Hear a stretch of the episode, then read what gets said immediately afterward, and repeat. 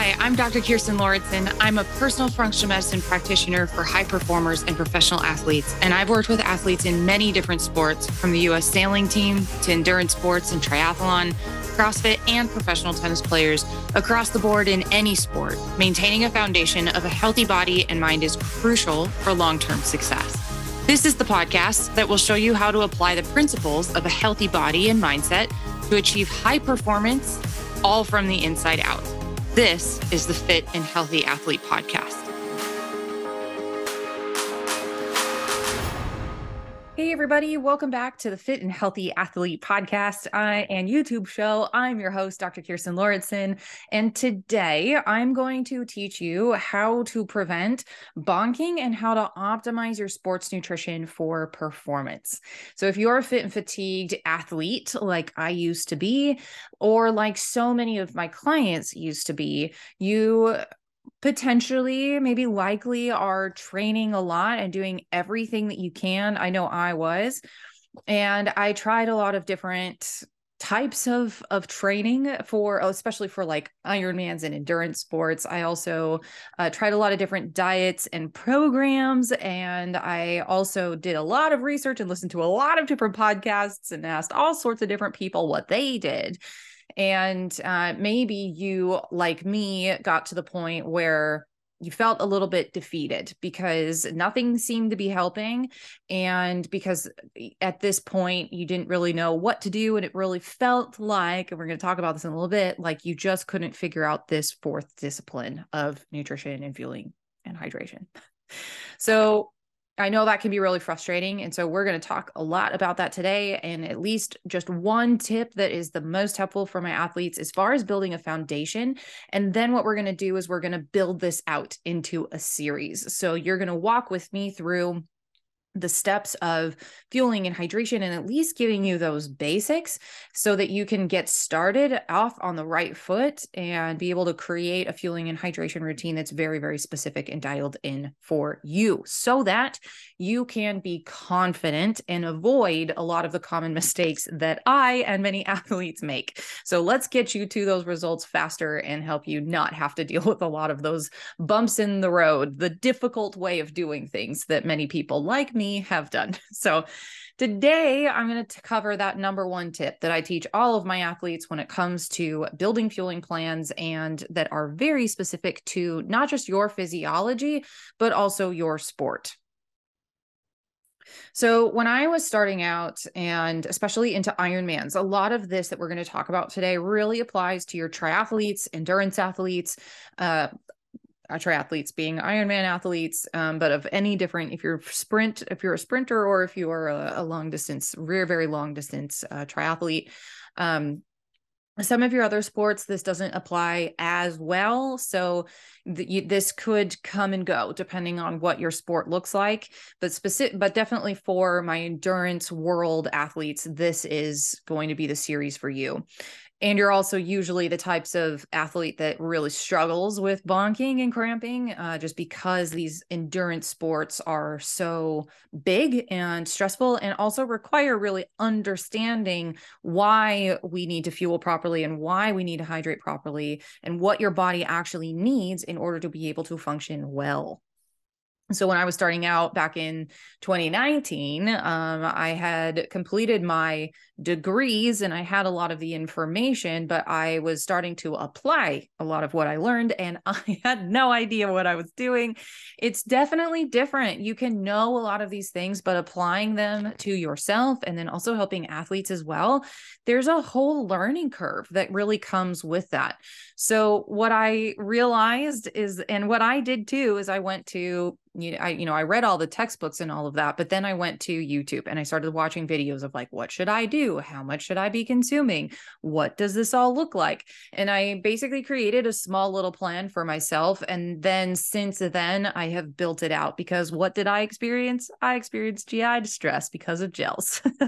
and I learned a lot of things the hard way like I didn't really know how to manage my output for the heat and I didn't really know how to hydrate properly. And so, as I've gone throughout the years of mm-hmm. training and learning more and starting to really build out these plans, not just for myself, but for other people, there's a lot of things I've learned along the way, and I've built a very specific system that helps you to be able to put together all of these pieces that are built on you, not on a research article that was done on a, maybe a 20 year old male um, or and and maybe like looks a specific way. These the, well, the way that i've created what i do is i really want to make sure that it's very specific to you what your specific needs are what your sport is and you know if there's anything else that we need to be considering there's there's a lot of different aspects that go into that and that that kind of leads me into this next piece is that a lot of common mistakes that athletes tend to make is number one they can think that they don't need to really be fueling at all and maybe they just need to be drinking some water or gatorade along the course and they'll pick up some food along the way maybe some bananas or whatever you know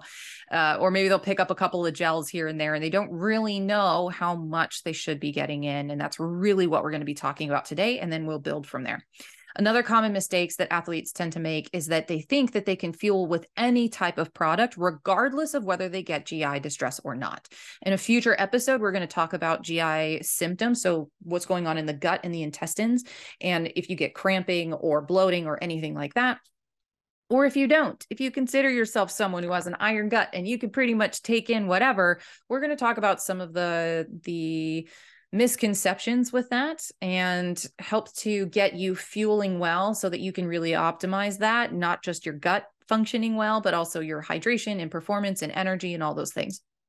Another couple of mistakes that athletes can tend to make is only thinking that sugar carbs are their best fueling source. So, gels and high carb fuels like hydration drinks. And then they completely miss the opportunity sometimes that whole food has. And I also tend to find that some athletes really float really well between the two a mix between the two. Also another another mistake that athletes can tend to make is that they really don't understand the basics of hydration. So they'll be just drinking all water throughout the day and flushing all their electrolytes out or they'll be drinking sports hydration drinks outside of training. So they don't really get what that is doing to their hydration and to the retention of water. And then on top of that, a lot of athletes will have issues with dehydration because of the types of sports fueling products, the nutrition products that they're consuming. So we're going to break this whole series into those breaking down those common mistakes that athletes make and then what you can do to overcome them. And we'll talk a little bit more about ways you can really dive specifically into this so that you can create a plan that's that's really awesome and really um, something that you can be really confident in because it's very specific to you because you've tested it and you just know that it works really well for you.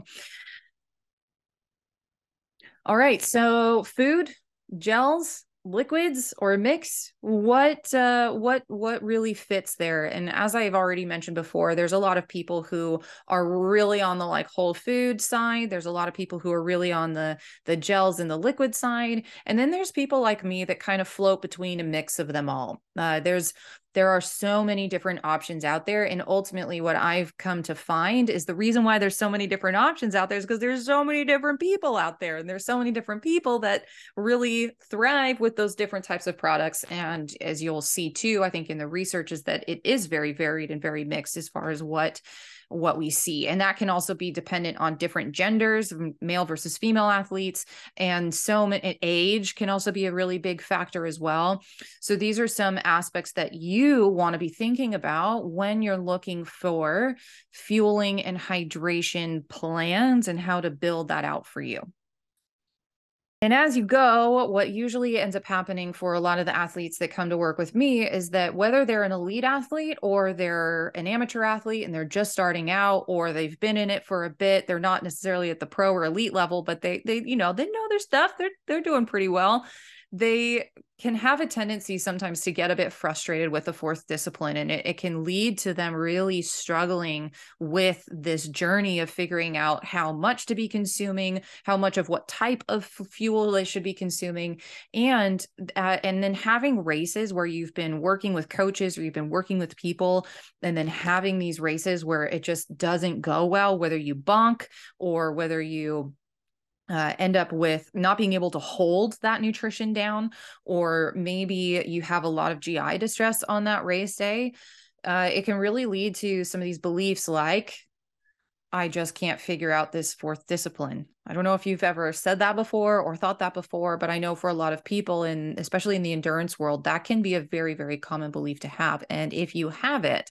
here's some things you definitely want to be aware of, like maybe thinking like you must not know enough. So it must be so you need to go and find somebody else or something else that's going to be able to help you to do that and it can also lead down to a lot of rabbit holes of collecting a lot of different types of supplements and products and routines and protocols and experts and coaches, right?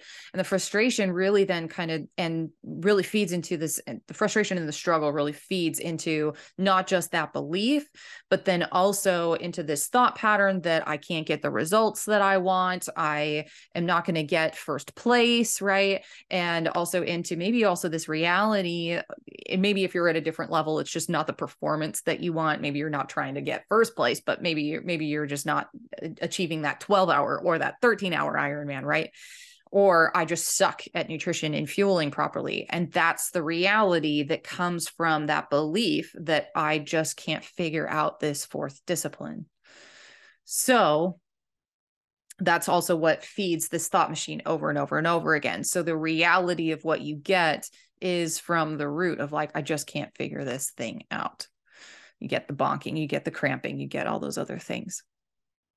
So here's the number one tip that I give my athletes as a foundation of where to start and whether you're an elite athlete or you're a amateur athlete just starting out and anywhere in between one of the if we're going to be starting building from the foundation up one of the things that we really need to make sure we get right is the amount of carbohydrates per hour so calories right? Making sure that you are fueling enough. We are going to talk about protein at another time. It's a very very commonly missed piece that is essential for the GI tract but we're not going to talk about that, that today. So stay tuned for that. Today we're just talking about getting in enough carbohydrates for the hour. Okay. So, what that means is if you are going to be training, if you're going to be racing in any races, six, uh, 60 to 90 minutes or longer, you need to be fueling for that training session and especially for that race.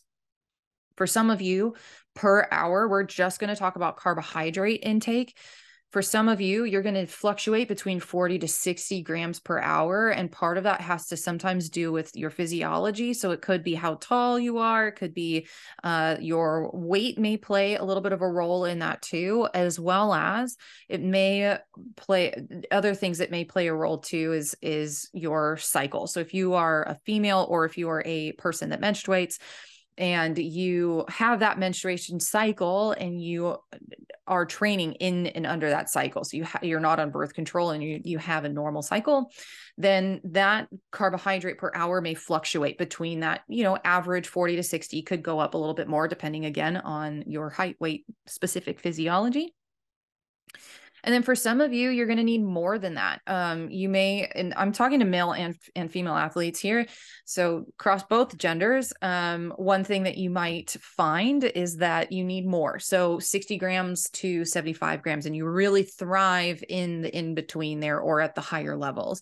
So totally depends on you. What you need to do is figure out what generally will fit the best for you and then maybe start i have a lot of athletes start with 60 grams per hour of carbohydrate and then go up or down from there. If it feels like too much carbohydrate or not enough like you don't have enough energy you're starting to get more and more fatigued maybe up that carbohydrate a little bit more per hour and see if that makes up the difference or if you're feeling like if you're continuing to climb up and it's not getting better, maybe go lower than 60 grams and see how you do. Now, we can get into more specifics for female athletes, but I'm uh, because of timing, we're going to save that for another one. But you can start at around 60 grams and then you can work up and down from there.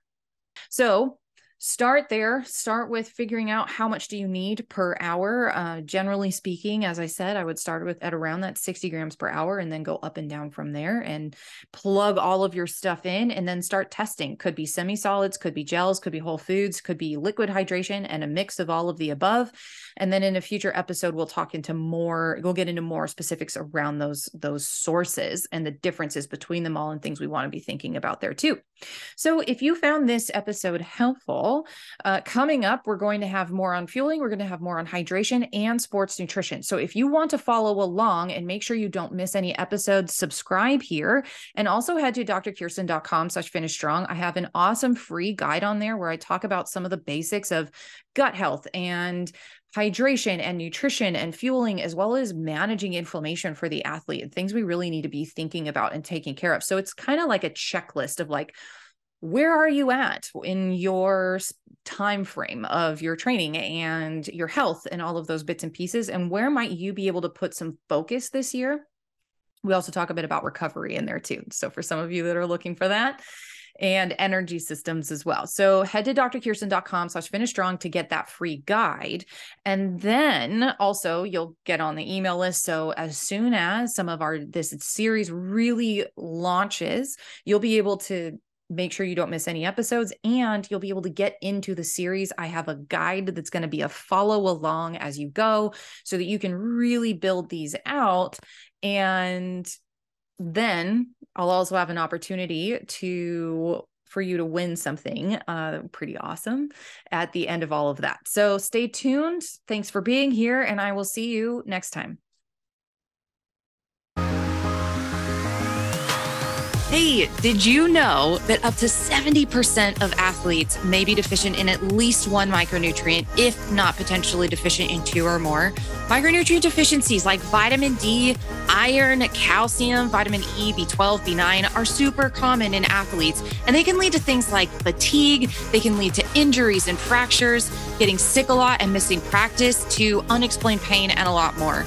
On the flip side, though, Athletes who corrected nutrient deficiencies saw improvements in VO2 max, vertical jump, grip strength, force, improved delayed onset muscle soreness, and a lot more. That's why I created the Strong to the Finish Line free guide for athletes like you to be able to train and compete symptom free so that you can have the confidence and the power to perform at your best. Get this guide for free at drkirstin.com slash finish strong.